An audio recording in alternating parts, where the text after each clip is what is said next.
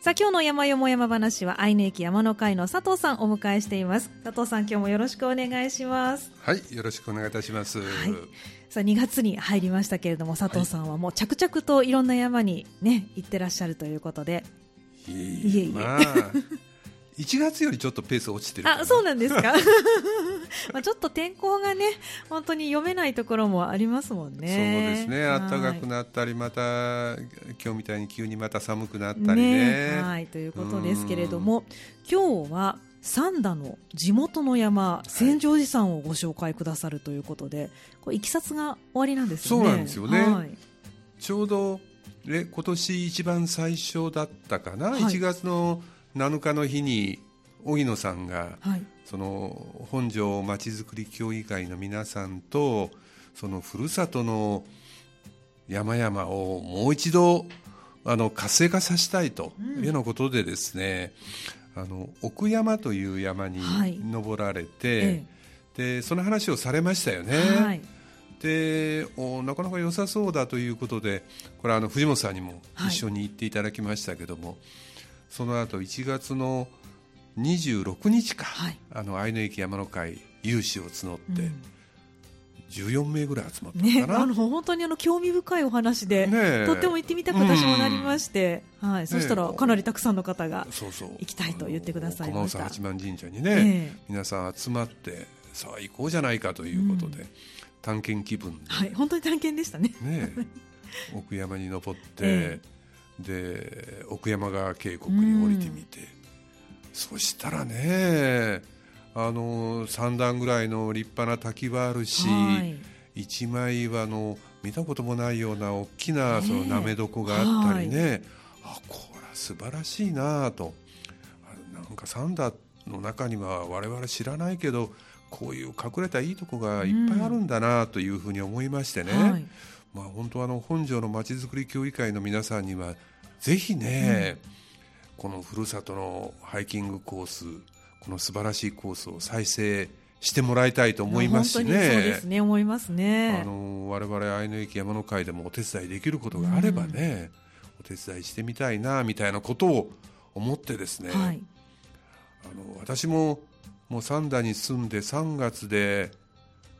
丸27年になるのかな。そうなんですね。そのうち10年ぐらいは単身赴任でいませんでしたけどね。そうでしたか。ただ、はい。ね、自分の人生考えた時には27年間も住民票を連続しておいたとこなんていうのは、ええ、ありませんので三田が一番長い。もう長くなってしまいましたあそうですか。ふるさと三代になっちゃいました、うん、そうですね。まあそんなこともあってですね、ええ、もう一回三田の中っていうのをよく見てみたいなというようなことを、年明けからずっと思いました、ええまあ、サンダーっていうのはねあのどうしても我々のような別な町から移り住んできたそのニュータウン族っていうのかな、そういう人もたくさんいるけれども、まあ、古い歴史豊かな自然がいっぱいのね、その辺が混在したいい町なんで、もっともっとその三田の魅力みたいなものをね自分自身で発見していって皆さんにそれをお伝えこのコーナーを通じてね、うんはい、お伝えするようなことができればいいんじゃないかなみたいなことを思って、うん、年明けから三田の山をまたあの黙々と登り出しまして、はい、で今日あ千住おじさんもいいじゃないと、うん、ちょうどあの1年半ぐらい前かな一昨年の10月にこれも荻野さんが千住寺さん一回そうですねご紹介いただきました、ね、あのー、このコーナーで話をされてるんですけどもあのその時の荻野さんはあの一般的なポピュラーな一番オーソドックスなコースをピストンされて、うん、ただこういうコースもあってあの将来自分も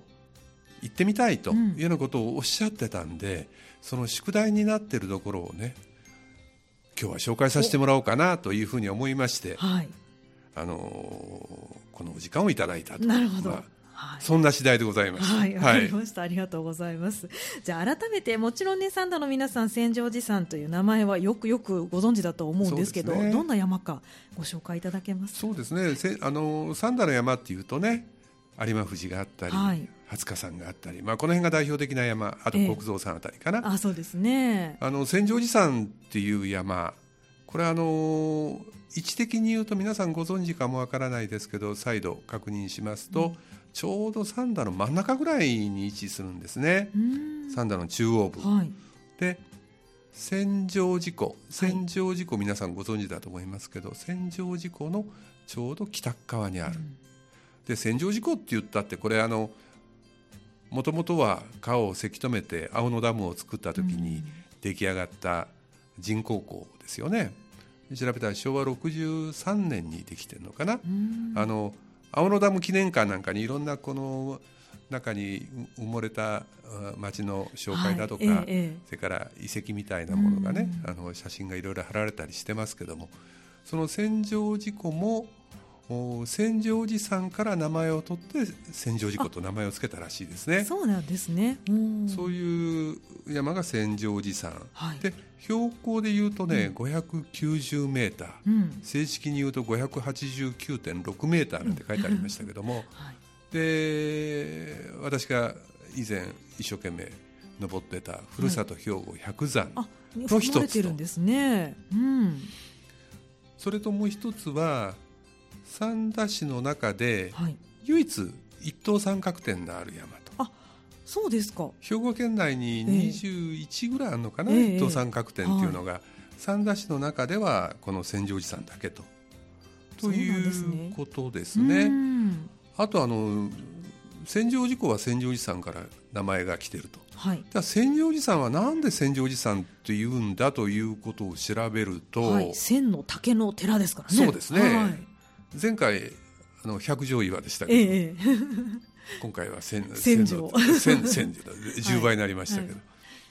千条寺さんは昔この山麓に千条寺というお寺があったみたいですねやっぱり。なるほど、はい、ただこのお寺はあの麒麟が来る、うん、明智光秀の丹波攻めの時に、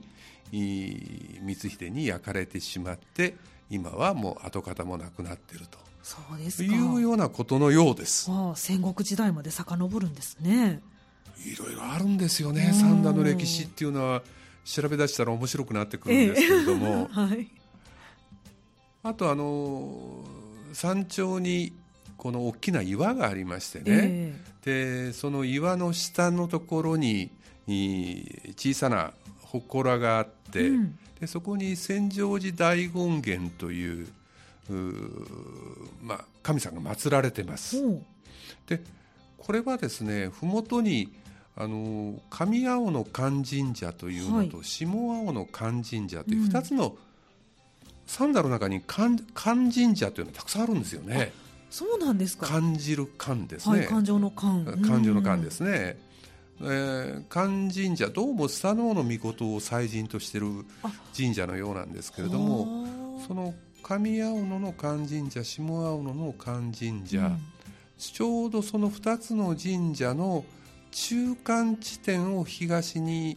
登ったところに、うん、千畳寺山の山頂があるんですけどそこにその千畳寺大権現というのが祀られてて、うん、でそれぞれの勧神社からその養廃所その遠あの遠く。そうそう、遠く離れてるんでそこまで行けないから、はい、その養廃所養廃所がその両方の勧神社になっていると。いうようなことでですねですから昔から信仰の山だったということがその辺から見て伺えますね。ふもとにでも神社が2つ2つあるんですよ、ね、あるというのもなかなか珍しい感じがしますね。同じようにあのですから千畳寺山から見たら西側にその上青野下青野がありますから、うん、それぞれに勧神社があると、うん、あとあのこれも前回荻野さんが話されてましたけれども、はいえー、三田の民話ってありますよね、ええはい、あの三田市のホームページにも、はいね、あのいろいろたくさん、うん、何個あるのかよく分かりませんけどもたくさん載ってますけど、え、その中に千畳寺山の天狗という、うん、民話が。民話が載ってますね、はい、なんか六甲山に、えー、大天狗が住んでて、それがその休み場として千住寺山に飛んできてみたいな話が、ありますね、はい、まあ、そういうふうな天狗の神話がありますよと。いうようなことですかね、はいうん、まあ、そんな山が千丈寺山ということになりますね。だから本当にあの昔から三田の人々の地元の山として存在していた、ということなんでしょう、ね、と思いますね。あの本当に古い歴史がある、はい、その辺のことが伺えるものがその山の中にいろいろ残ってる感じがしますね。うん。ですね、はい、さあその千丈寺山ですけれども先ほどあの、ね、以前ご紹介いただいた荻野さんポピュラーコース、まあ、ピストンでとおっしゃいましたけど、はい、いくつかじゃコースがあるということなんでしょうか？そうですね、一般的なコースとしてはですね、うん、2つですね登山口が、えー、はい。でえー、千丈寺山っていうのはさっき言いました通り千丈寺湖の北側に、南北に連なる山脈というほどじゃないですけど山になります、えーはい、縦に結構長い山になってます。うんうん、で、えー、ポピュラーな登山口っていうのは千丈寺山の一つは東側、はい、えー、集落でいうと落原の集落、はい、落原っていうのは「おつ」という字と「原っぱ」ですね、はい、乙女の原。そうです、はい、そして落原というそうですね珍しいですよねこの名前も落原から登っていくコース、うん。はい、それからもう一つは南側。で千畳寺湖のちょうどほとりのところに東浦公園っていうのがありますけどそのちょっと北側に北浦天満宮っていうのはその北浦天満宮から登っていくコース、はい、南側から登っていくコースと東側から登っていくコース、うん、で東側のコースはですね、えー、これはあの三田市が新兵庫の森づくり里山ふれあい事業ということで、うん、あの天狗の森っていうのを整備してるんですよね、はい、なかなか立派な、うん、あの多目的広場があったり駐車場を整備したり、うん、それからトイレを整備したり。そうなんですね。そういうところがあります、ちょうど落原の集落があってその裏側ぐらいのところにですね、うんうんはい、そこから登っていくというコースがありますね。あのーさの里山ふれあい事業で整備しただけあってですね、きれいに整備をされた道であの間伐材の丸太なんかをね、はい、ちょうどあの階段を作ってですねちょうどこうつづら折りに登っていくようなあのちょうどそこに沢があるのかな、ええ、沢沿いに登っていくようなコースになってますね、うんうん、はい、登りやすい歩きやすい歩きやすいコースです、うん、で途中にあの炭焼き窯の跡があったりですね、はい、それからこれは後で作ったんでしょうけど、うん、その森のレストランって言ってそのリスタとかそういう、まあ、小動物が、うん、あ餌を食べに来るような場所みたいなものがあったりね。可愛いですね、うん、リスの姿は私行った時は見ませんでしたけどいるのかどうか知りませんけど、は。い、あとちっちゃな、ええ、あの祠みたいなものがあったりね、でいろいろ調べるとこの辺りっていうのはこの千丈寺山の中には炭焼き窯の跡がですね、ええ、何百もあるみたいですよ。その谷谷谷に。そうですか。で昔はあのー、この辺りっていうのは名産としてその炭があったみたいですね。あそうなんですね、まあ、そんなこともあってですねその一つがこの天狗の森から登っていく、うんコースの途中に一つ残ってます。うん。まあ、この天狗の森っていうのはさっき言ったあの天狗伝説から名付けられたという ことのようですね、はい、これが東側から登る。登るコースです、はい、えーと、落原とおっしゃいましたけども登山口というのはすぐ分かる。あの、はい、県道をですね、ええ、ずっとその千畳事故の方からこれ県道49号線になるのかな、ちょうど孟子へ抜けていく道路の途中ですね、うんうん、で落原のバス停のちょっと手前のところに「天狗の森」とこう書いたですね、ええ、看板がついてます。なるほど、はい、でそこを左に曲がって、うん、ちょっとちょこちょこ曲がっていきますけれども上がっていくと駐車場に出ると、うん、で、まあ、そんな大きな駐車場じゃないんでね10台ぐらいしか止められないかもわからないですけども、ええ。えー、駐車場があってでトイレがあって、うん、あとあのちゃんと看板がついてますんで、はい、分かりやすいコースがずっとなるほど、まあ、1時間もあれば、はい、山頂まで行けるのかな、うん、うん、そんなコースが一つですね。はい、ですからもう一つはさっき言いました千畳寺湖の北側に東浦公園という、はい、よくあの釣りの方なんかがいっぱい来られてるのかな、うん、その公園があってその公園に駐車場が結構広い駐車場がありますんで、はい、そこに車を置いてそこからその千畳寺山の方へちょこっと北側に歩いたところに、うん、北浦天満宮という、はい、また神社があります、はい、三段にさっき漢神社っていうのがたくさんあるっていう話をしましたけれども、ええ。天満宮っていうのも多いんですよね。そうですね。三田天満神社がまず有名ですけれども、えー、どうして漢神社と天満宮が多いのかまだまだ誰かに教えてもらわないといけないです。けども、はい、その北浦天満宮のちょうど右手、うん、東側に登山口があって、はい、そこから沢にの沿って少し行って園庭を登って、うん、あとは尾根伝いにずっと登っていくというコースです。はい、なるほど。でここのコースはですねさっき言ったコースはあまり眺め良くないんですけれども、はい、こちらの南側から登っていくコースは、うん、あの千畳寺湖がバーッと正面にこう広がって見えますんで、振り返ればですね、それが非常に魅力だったことと、うん、これから春先になるとそのミツバツツジであったりモチツツジであったり、はい、ツツジの花がものすごく綺麗です。あそうですか、はえー、たくさんたくさん、うん、その斜面なんですけども、はい、尾根伝いの斜面にいっぱい咲いてます。そうなんですね。はい、いや楽しみですね。これはもうこれから絶対おすすめですね。そうなんですね。その南側から、はい、まあこちらの方がね少し距離も長いし、えー、時間も1時間10分20分ぐらいかかるかな。うんうん、まあそんなコースが一般的ですですから、天狗の森から登っていって縦走して南へ下って北浦天満宮に降りるみたいなね、うん、なるほど。その逆に行くとかね、はい、あの駐車場は整備されてるしトイレもあるし、ええ、これがですからコースタイムとしては2時間半ぐらい休憩も入れたら3時間ぐらいで歩ける、